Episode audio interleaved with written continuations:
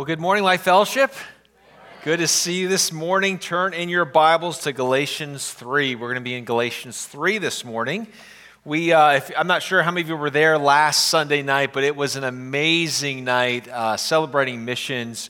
Uh, we are, I, I, Dan asked me to share this. We are, we are at a goal for $100,000 uh, to raise for above and beyond, and we are this close.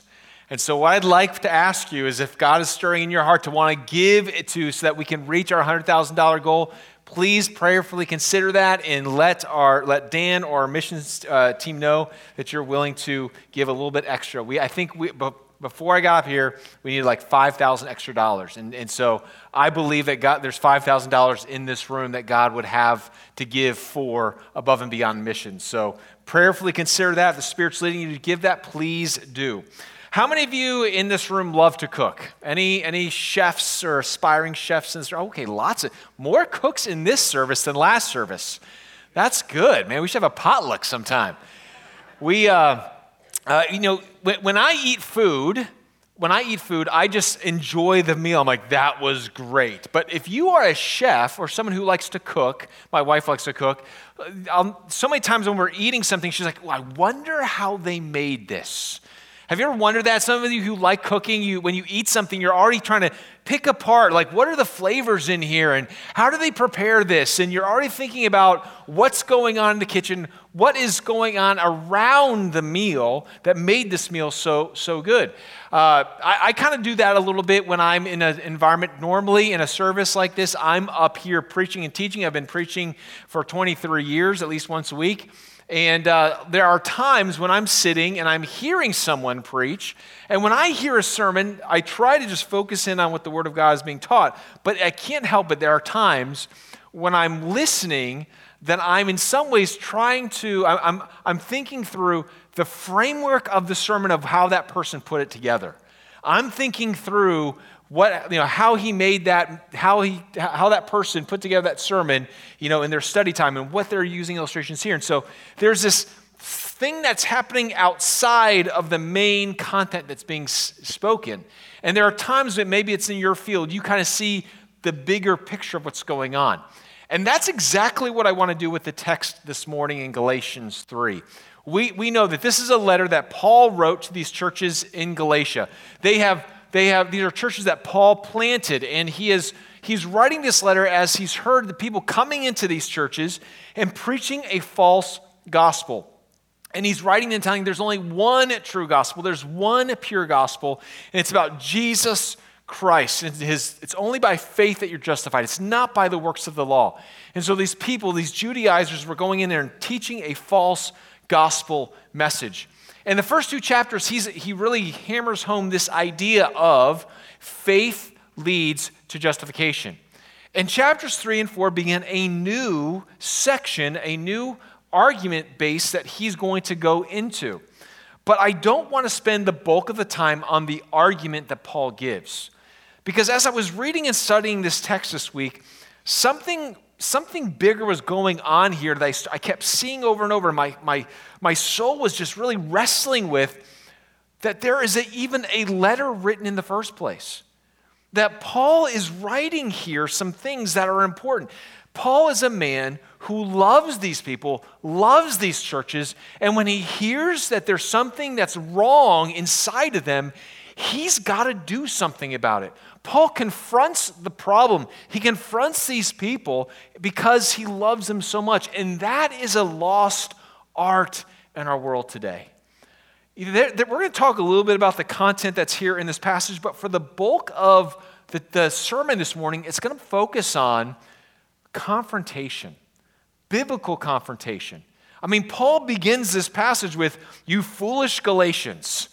There's not more confrontational tone than that. And some of you, for some of you, confrontation is easy. For some of you, confrontation is hard. But when I, I'm not just talking about just regular confrontation, I'm talking about biblical confrontation. And the reason why Paul is writing this letter, I think, is something that we need to take a step back from and say, why is this letter written at all? Because I believe in our current climate, our context of, our, of how we live and work and school and all the things, that, the life that we're living, to me, confrontation and biblical confrontation is getting much harder for a number of different reasons. First of all, this everyone is offended today. Aren't they? Everyone is offended today for something. You'll do something like, I was offended. I'm like, what did I do?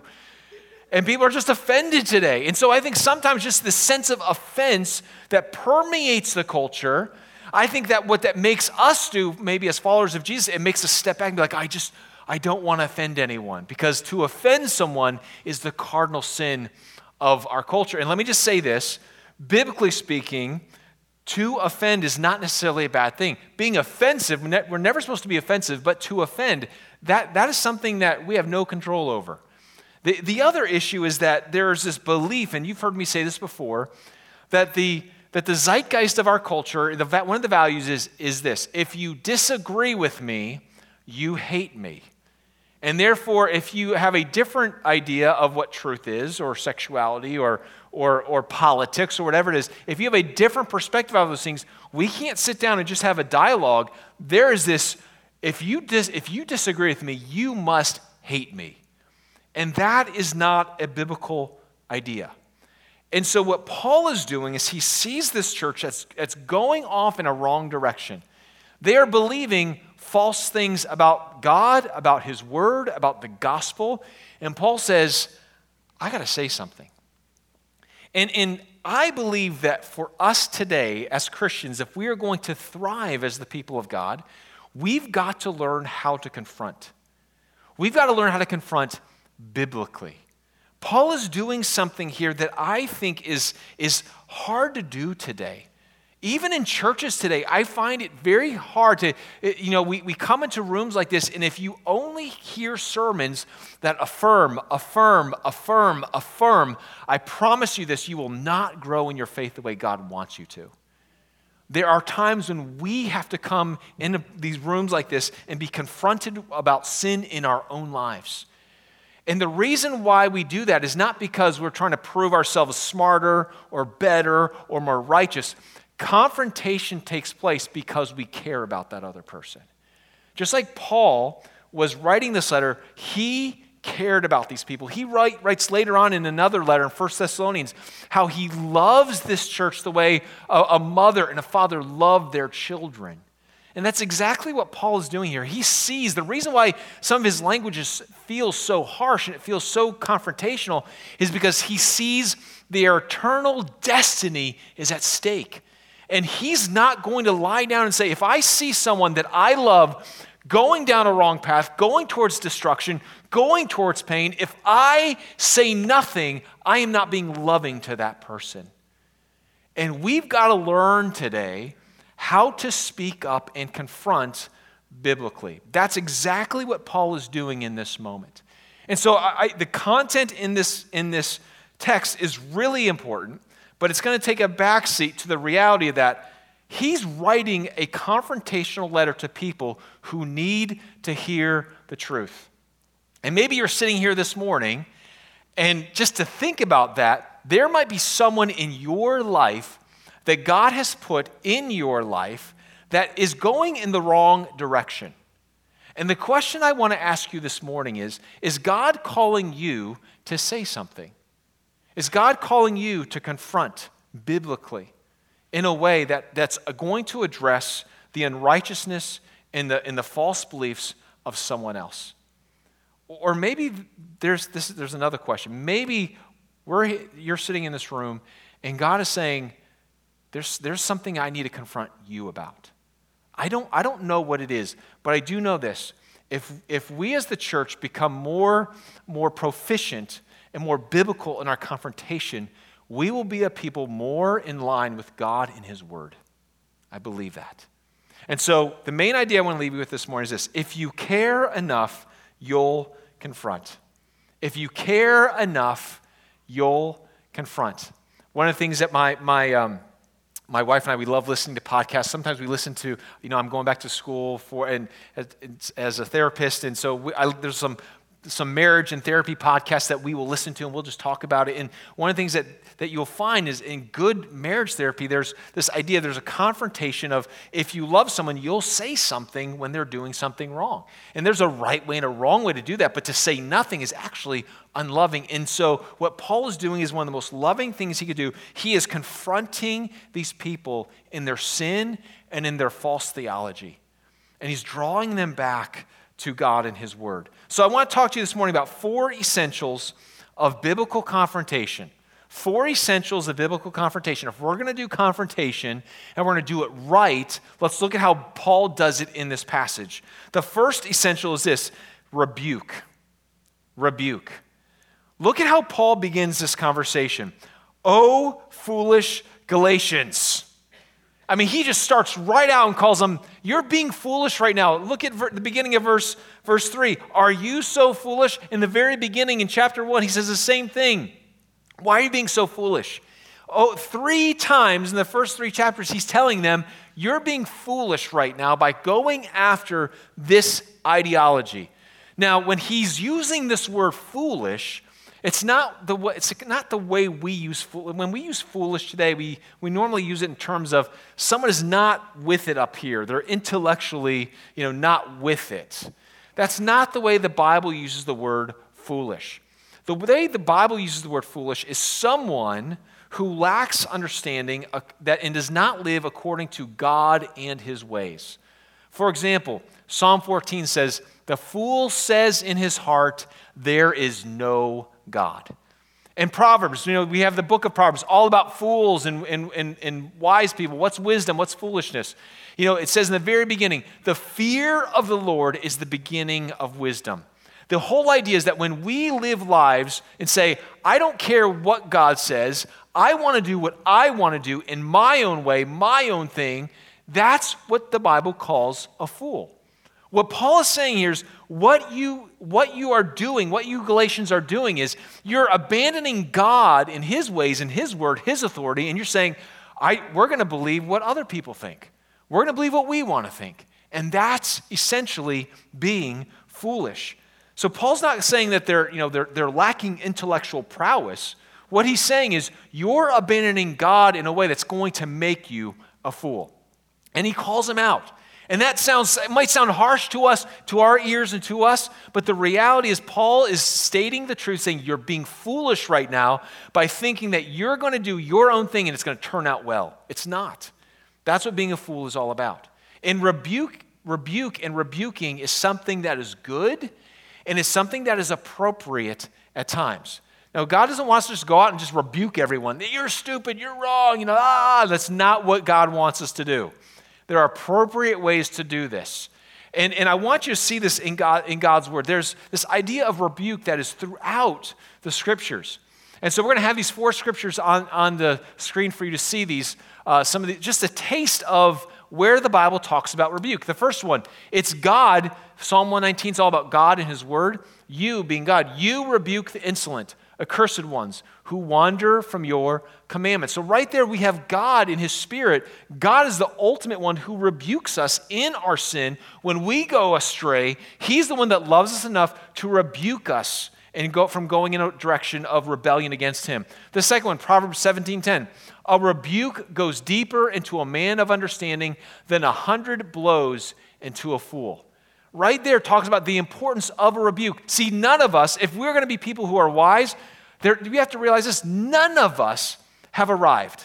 We're always learning and growing, and there will be times in our lives where rebuke, we have to receive rebuke. Rebuke is a good thing. I remember when I was uh, first starting out as a lead pastor. I was a youth pastor for six years, and we had planted this church in Denver. And, and uh, I remember, you know, it was a lot of new things, just learning how to be a pastor, a real pastor. You know, that's what people always say when I was a youth pastor like, one day you're going to be a great real pastor someday. So I was a real pastor finally. And so I, I had this church, and I was learning a lot of things. But one of the things that I was really lax in was taking care of receipts. And we had these financial policies that we had established. And I remember our treasurer coming some one time and saying, "Hey, listen, you're you're losing a lot of receipts. You're missing a lot of receipts, and you know you got to do better at that." And and I just remember like, "Yeah, yeah, yeah. I'm doing ministry, man. Like, I'm, I'm doing real ministry. You want me to care about receipts? And I, and I, I just kind of blew him off. And I remember not too long, too much later, uh, we were having a we were having a elders meeting, and Kevin Johnson, Kevin, who was a, one of the men who started the church with me, and he's a godly man. He was a missionary in the Gambia, came back, and uh, works in the uh, healthcare field here in the United States. And, and, and Kevin is just, I, I, love this man. He, is, he loves Jesus, he loves the church, he loves people, and he loves me. And I remember we had our agenda, our elder meeting agenda. I remember at the end, he just says, You know, uh, before we end, Ben, there's something I need to say to you. And he, he pulls out this letter, he reads this letter, and he rebuked me for my, my lackadaisical attitude towards receipts. And his whole thing was this Ben, you are, you are leading this church. And for you to not, for you to blow off financial policies, it dishonors the work that people are, putting into for the budget. It, it, it, lacks, you know, honor for God's money. This is not your money. This is God's money. And, and, and you're going to do yourself harm and disservice if you don't start taking care of your own, you know, lackadaisical nature according to fi- your finances, the church's finances. And, and you need to correct this.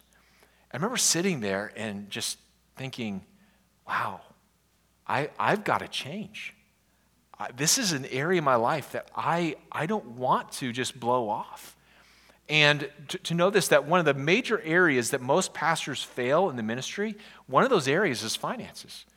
And so I had to take that moment, humble myself to what he was saying. And I, and I can tell you this I'm not perfect with receipts now, but I'm a lot better. I'm a lot better. And the reason is because there was a moment when I was 31 years old, someone loved me enough to confront me and to say, You're not honoring God with this area in your life. I needed to hear that. We all need to hear those, mo- we have those moments in our life where we hear the rebuke to, so that we can grow and change. Look at 1 Timothy chapter 5, verse 20. This is Paul writing to another pastor. He says, As for those who persist in sin, rebuke them in the presence of all so that the rest may stand in fear. The reality is, there are times when we have to publicly call out people who are, who are actively promoting sin and persisting in their sin. And then the last passage, 2 Timothy 4 2 through 4, preach the word, be ready in season and out of season, reprove, rebuke, and exhort with complete patience and teaching.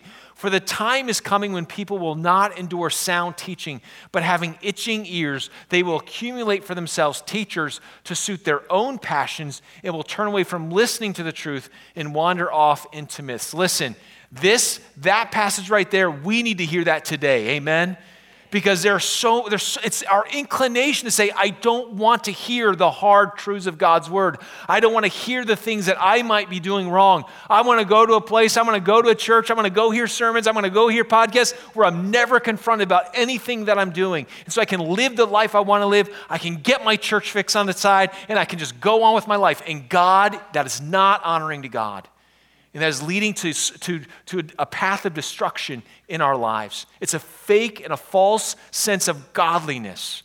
We, as the people of God, there are times when we need to be rebuked, and it's for our good, it's for the glory of God. Listen, the, the, these sayings that we have in, in, in, our, in our vernacular let bygones be bygones, live and let live. Might sound good, might get you off the hook, but the reality is it's not biblical. And there are times when we have to have the courage. Again, this is not something that comes easy or natural for me. But I know this every single time. As a pastor, I've, I learned this very early on. If you don't learn to confront people, you're not going to last long as a pastor. Just not. And I've made a lot of mistakes in my leadership by not confronting, but every time I did, I can promise you this I saw the hand of God work. And, and it takes courage. It takes courage to say, I'm going to say the hard thing, even though they might not like what I have to say. I'm going to be obedient. I'm going to do the thing because I know this is for their good, and God's going to be honored in this. Sometimes we just have to rebuke. Number two, awareness of deception. Not only is there times what biblical essential ingredient is to rebuke, we have to be aware of deception. Look at the second thing that he says O foolish Galatians, who has bewitched you? Now, this is a very interesting question. Paul asks six questions in succession here to start the first six verses. The first question is Who has bewitched you? Now, this word bewitched is the only time this word is used in the Greek New Testament. And it's a word that literally means someone who casts an evil eye upon, or someone who casts a spell over. Now, that might sound very foreign to our context and how you and I live. We're not out there casting curses on people. But in the first century world, one of the things that the first century world had a much better, I think, sense of was the spirit world. They had a much better sense of the gods and the demons and the, and the principalities and powers that Paul talks about, that they are real and that they're actually people that you could go to to cast spells on other people. It was very common in those days. If you don't like your boss, you go to some magician, you cast a spell on them. If you, don't, if you, if you wanted that person to, to marry you and like you or sleep with you, you cast a spell to, so that they would, they would fall in love with you. I don't know how it all worked. I do know this that in, uh, there's an actual Simon the magician in the New Testament, right? In the book of Acts, we see this. And so there's something supernatural that's going on. And what, what, but what's most interesting is not the idea that he's saying, Who's bewitched you? The most interesting part of this question is that the word who is in the singular. It's in the singular. And what Paul is saying is this you are being, you're being deceived. Your eyes are being blinded. And it's, I'm not blaming these Judaizers, even though I don't like them. He's going to talk about them later in some harsh terms. But the devil is after you. The devil's after to distract you, to discourage you, to, to destroy you. This is what the enemy does. The devil takes no days off, he takes no time off, and one of his greatest, the devil's greatest mission is to steal, kill, and destroy the work of God and the people of God. That's the only thing he thinks about every single moment of every single day. That's what he's after, is to distract you, to get your eyes off of God, to do what he wants you to do. And he's going to work his, his, his heart out to make sure that people do not turn to God. It says in, in first or second Corinthians chapter 4 that the God of this age has blinded the minds of the people of this age. And so we have to pray against, for as the people of God, praying against that spiritual blindness that the enemy does. But if those of us who do accept Jesus, what he does is he tries to do everything he can to pull us away from loving God, obeying God, serving God, doing the things that God wants us to do. He's constantly trying to distract us.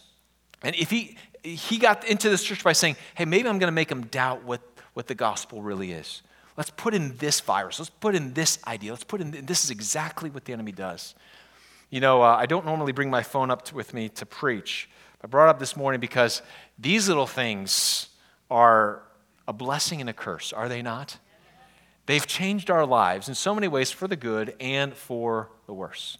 And one of my constant pet peeves, and, and I know I do this, I'm not perfect at this, but one of my pet peeves is when you're in a conversation with someone and the little ding goes off and the person pulls it out and is like, the conversation's done. That ever happened to you? Maybe you're that person, right? You're, you're somewhere in that, that, your phone, and, and I've been there. I'm, I'm walking, all of a sudden my phone buzzes, zzz, and I'm like, I got to answer my phone right now. It doesn't matter what I'm doing, that phone will distract me in an instant. And so, you know, that's why when I'm up here, my phone's on do not disturb mode. So if you try to text me right now, I will not buzz. But you know how, you know, it's like that constant buzzing, zzz, zzz, zzz, and we're like Pavlov's dog. We're like, I must look at my phone. Like, it's just inside of us to look at it. And, and, and what, what happens is when we're having a conversation, if you're in a conversation with someone, that little ding, and you're like, I, I know what I'm in a conversation, but I have to look at my phone right now. That, that disruption, that distraction breaks off the communion and the attunement that's happening in that moment. And that's exactly what the enemy does in our hearts. Listen, in this, in this room this morning, I promise you, the, the, devil's like, ding, ding, ding, ding, ding, ding, ding. Look at this. Think about this. All you know, he does not want you to hear the word of God. When you leave this morning, he's going to give you every reason, every thought. Ding, ding, ding, ding, ding, ding. Think about this. Pay attention to this. Distract this. This is what the enemy does Be aware of the bewitching power and influence of the enemy to distract you from God. And that's exactly what he says here. Look what he says in verse 1 It was before your eyes that Jesus Christ was publicly portrayed as crucified.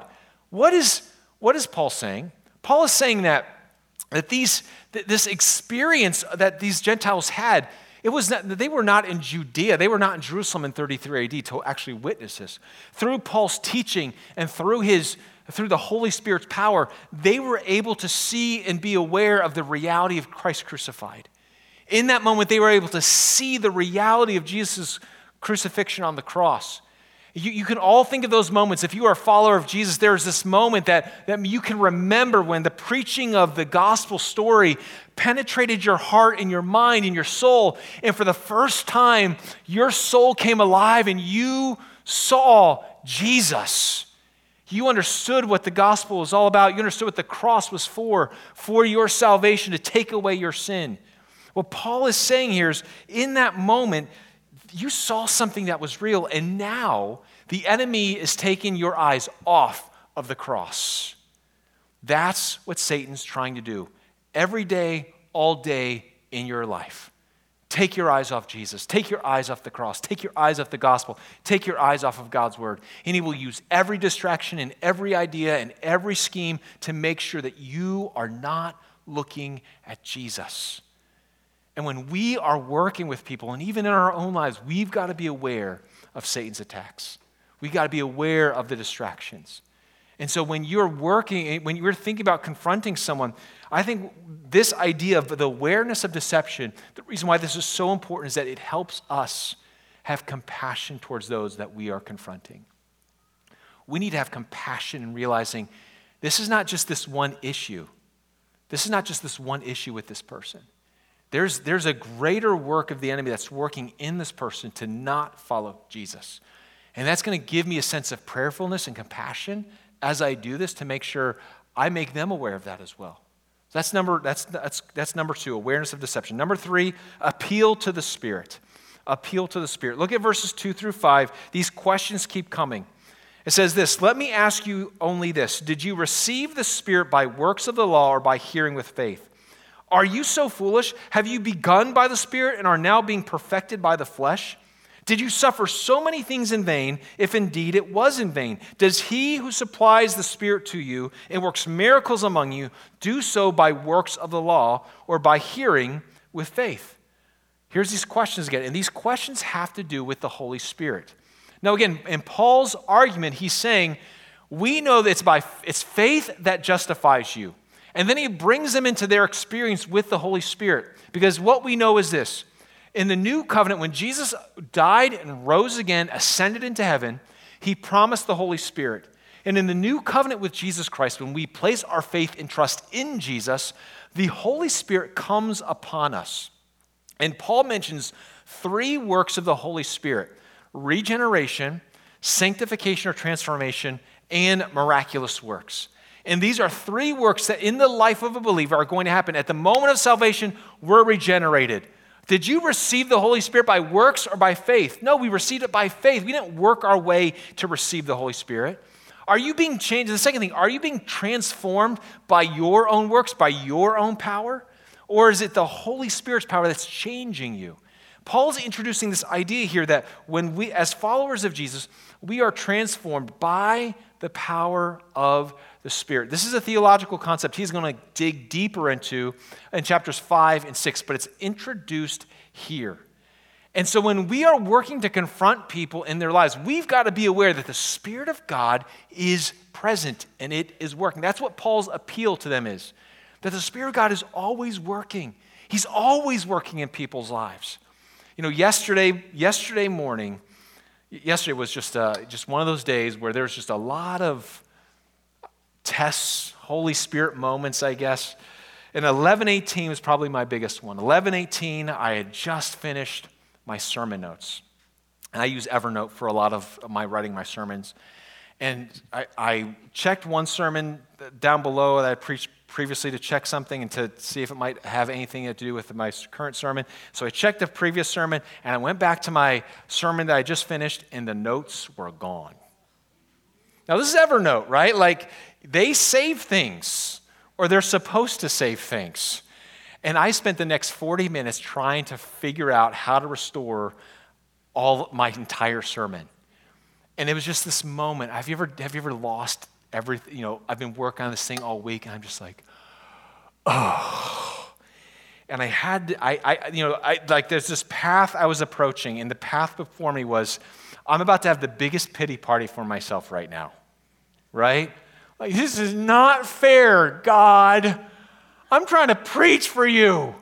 And you dump it, you just take away the sermon. Like, this is, this is not right. I mean, how do sermons just disappear? This, this demon's living in this thing, man. I was ticked off. And then, then I, so, so then it's like I'm, I'm tempted to go down the pity party, and then I'm tempted to get angry right? When something doesn't work out, I'm just getting angry and I'm just getting like, I've got to now spend the next few hours trying to remember everything that I wrote before. And I've got to, now I've got to do that. And I'm just like, oh, my day, all my schedule's off now. And I can feel myself welling up with anger. You see what's happening? And then I have this third path over here, and it's like, hey, God's testing your joy. Are you going to rejoice in the Lord always? And I'm just like, oh. I'm at this path, I'm at these three pathways, and I'm just like, okay, what am I going to do? All right, God, you're trying to teach me something today. Start typing again. So if you don't like this sermon, the first one was really good, okay? but it's gone now, forever. It's in, it's in, it's in the multiverse somewhere. But I didn't make the, I, listen, I, I don't share that with you to say, man, I, I made this great decision. And I'm, I'm so righteous and I'm so holy. No, I can promise you this. If Ben Rudolph was ruling the day in that moment, I would have had a pity party. No, first I would have gotten really angry, and then I would have had a pity party for myself. That's Ben Rudolph. That's what I would have done. But because the Holy Spirit was working inside of me, I was able to catch myself and choose peace choose joy. That's not natural to me. It's not. And so anything good that we do in our lives, it's a work of the Spirit. And as we are as we are working thinking about this idea, Paul's appealing to their experience with the Spirit and saying, "You know who the Spirit is. You know, if, if that, that, one question, having, uh, did you suffer so many things in vain? If it did, it was in vain. He's saying is this if the Spirit is really there and the Spirit is really working, when I confront you with this truth, you will repent and turn back. He is so confident in the Holy Spirit's power to do his work.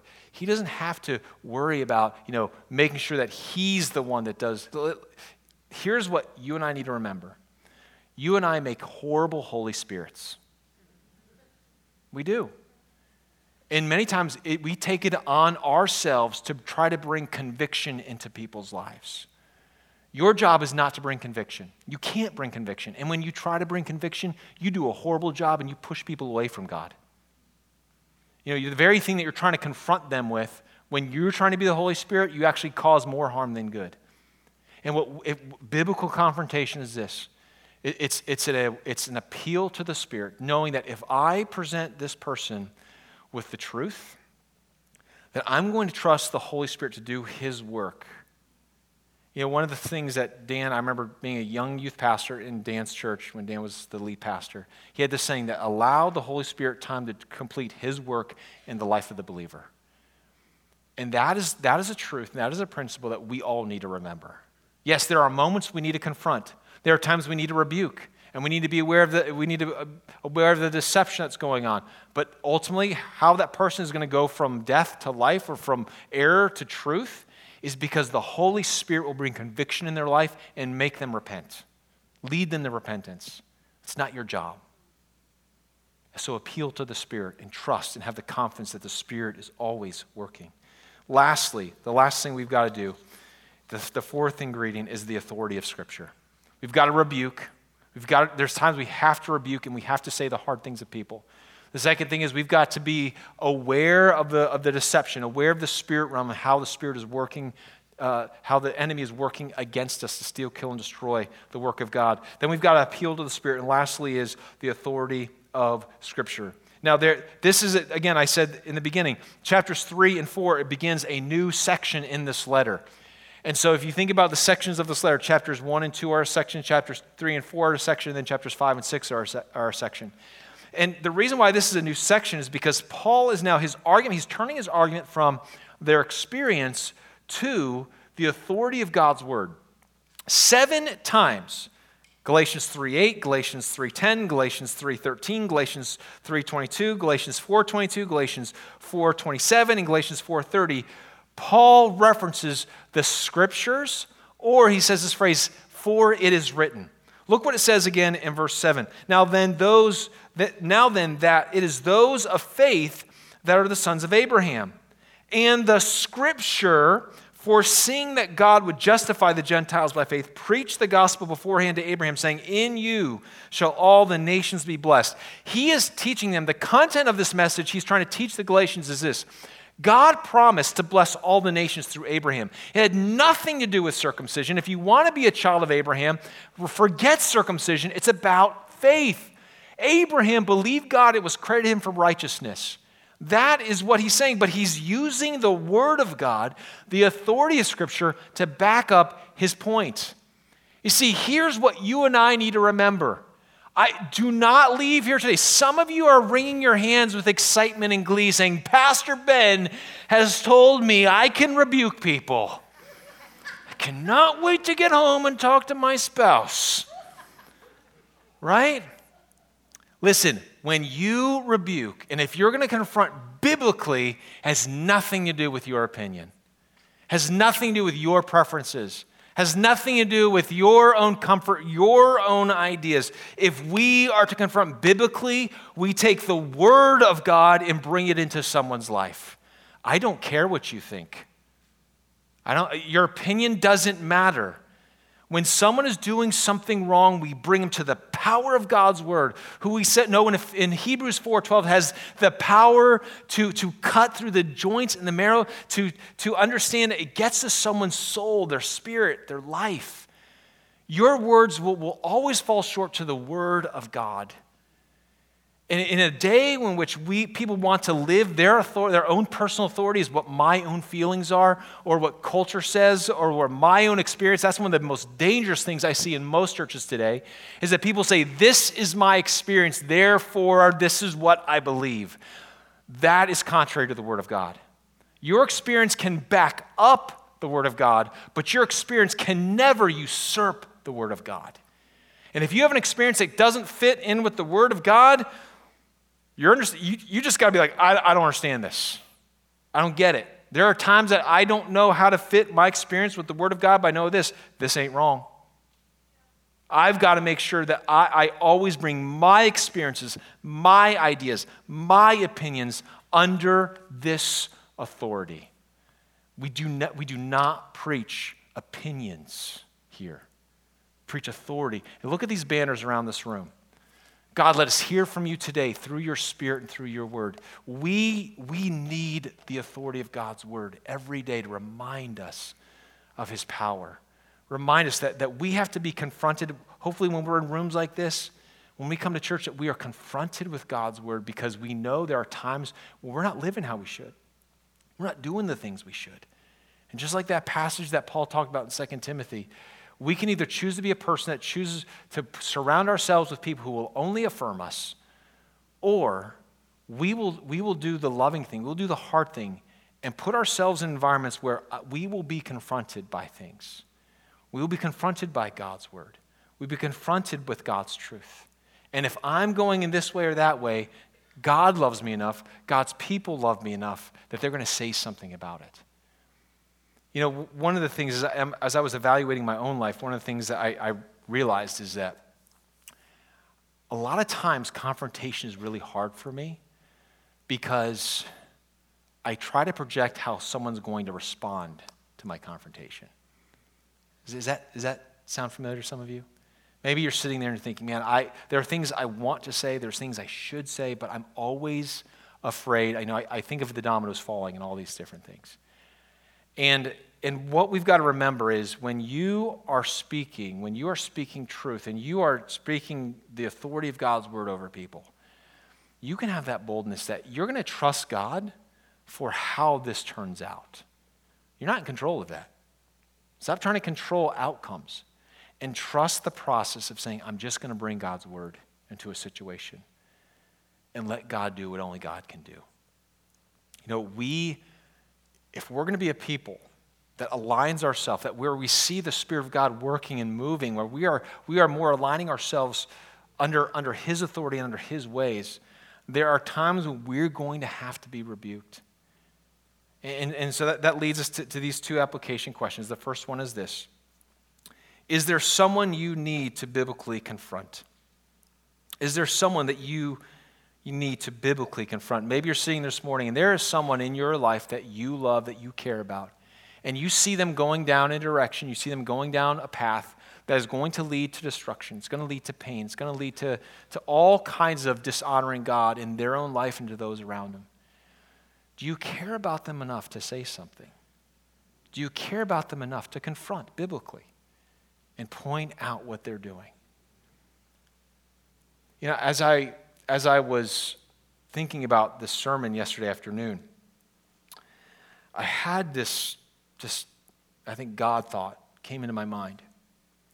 And I had this idea that, that you know, this was, this was in this moment in history Paul needed to write this letter to this church to confront and rebuke the error and the sin of this church. And I thought about, man, if, if God was going to write a letter to us, if God was going to write a letter to the American church today, what would he say? And I, and I really thought about that. I, I meditated on that a lot. And, and I, I was thinking about my own experience, and God has given me a very unique experience with the church. And I don't, I don't say this uh, in any kind of braggadocious way, but, but you know, I grew up in the church. I got to, you know, first 10 years of my life, I, I was a pastor's kid, so I got to see pastors and churches uh, from my dad's perspective. My dad was an evangelist. I would travel around with my dad from time I was high school and middle school and, and see church, be a part of churches from New England to the Northeast to the upper Midwest. Got to visit hundreds of churches, meet hundreds of pastors. Later, when I was in college, I, I traveled on summer ministry teams, and I got to, in one summer, I was in 30 different churches preaching to, to youth groups, meeting different churches and pastors. Uh, one of my first jobs was to be a recruiter for the Bible college, and so it put me in 50 different, you know, areas of where church and, and Christian schools, and I got to see a lot of things. And I come down here and, and being a pastor of three different churches and, and, and knowing a lot of pastors in our community. And I was a part of an organization called Christ Together, and I got to be their Southeast representative, got to travel to dozens and scores of churches in, in the Southeast to get to know pastors and churches and ministry there. And 47 years of my life, I look at my church experience, what I have seen with my own eyes, what I've experienced in my own life, and what I see inside my own soul. And I believe if Jesus was going to bring a rebuke to us today, this is what he would say You love yourself more than you love me. You love, you love making sure your comfort and you love making sure your pleasure and you love making sure everything that you want comes first before what I want. The reason why we do not see the Spirit of God working and moving like He has in times past, there's a lot of reasons. But I think it's because we will not put Jesus first. We do not love Him first and best. And the reason the Bible, Jesus says, the reason why people love me little is because they do not understand how much they have been forgiven. The reason why understanding the gospel is so important for us is because when we understand how much we have been forgiven, when we understand the greatness of our sin that Jesus bled and died for, we cannot help but love him greatly. And the reason why we love little is because we think highly of ourselves. If there's one rebuke that the church of Jesus Christ, what we need to hear over and over and over again in our time, do you love me? Do you love me? And Jesus takes Peter, Do you love me more than these fish? Do you love me more than your career? Do you love me more than this person? Do you, do you love me more than your wealth? Do you love me more than your status? Do you love me more than your family? Do you love, do you love me most and best? We do not love Jesus like we should. And because of that, we're living out the consequences of our own life choices when we do not. So that's the rebuke we need to hear this morning. That's the confrontation I believe the Holy Spirit would have us respond to in light of who He is. One more question Which essential do you need God's help with the most? You know, maybe, maybe there is a, a, a personal rebuke that the Holy Spirit's putting on you right now, or maybe God's calling you that you need, that you need to confront. What is it that you need His help with most? Listen, this is not easy. This is very difficult for both people who love to confront and hate to confront, to, to confront biblically is difficult for both kinds of people. Let us be people that love and care about each other enough, that love and care about the world enough, that we will speak the truth in love and confront biblically. Not because we're trying to show ourselves mightier or more powerful, but because we love them and we love God so much. Let's bow our heads and close our eyes. What's the Holy Spirit saying to you today? What's the Holy Spirit prodding your heart? Maybe there is a rebuke that the Spirit is giving to you right now. What are you going to do about it? Maybe you need to talk to someone. We're going to have a moment of response here in just a few moments. Whether you want to come and, and respond by coming down, taking communion at one of these stations, reflecting on the sacrifice of Jesus for you. Maybe it's just to pray in your seat. Maybe it's to, to talk to someone about an issue of wisdom in your own life of, of I need to confront someone. I don't know how to do it. We're going to have a prayer team out in the lobby that would love to talk with you. I'll be available after the service. But no matter what the Holy Spirit is saying to you today, let's not shut him off.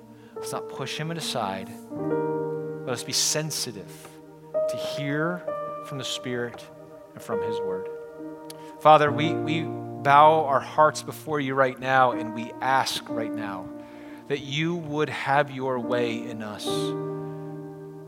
God, confrontation is hard, but we're grateful that you rebuke us when we need it. You bring reproof and correction in righteousness because you love us so much. And God, I pray that we would have that same kind of love.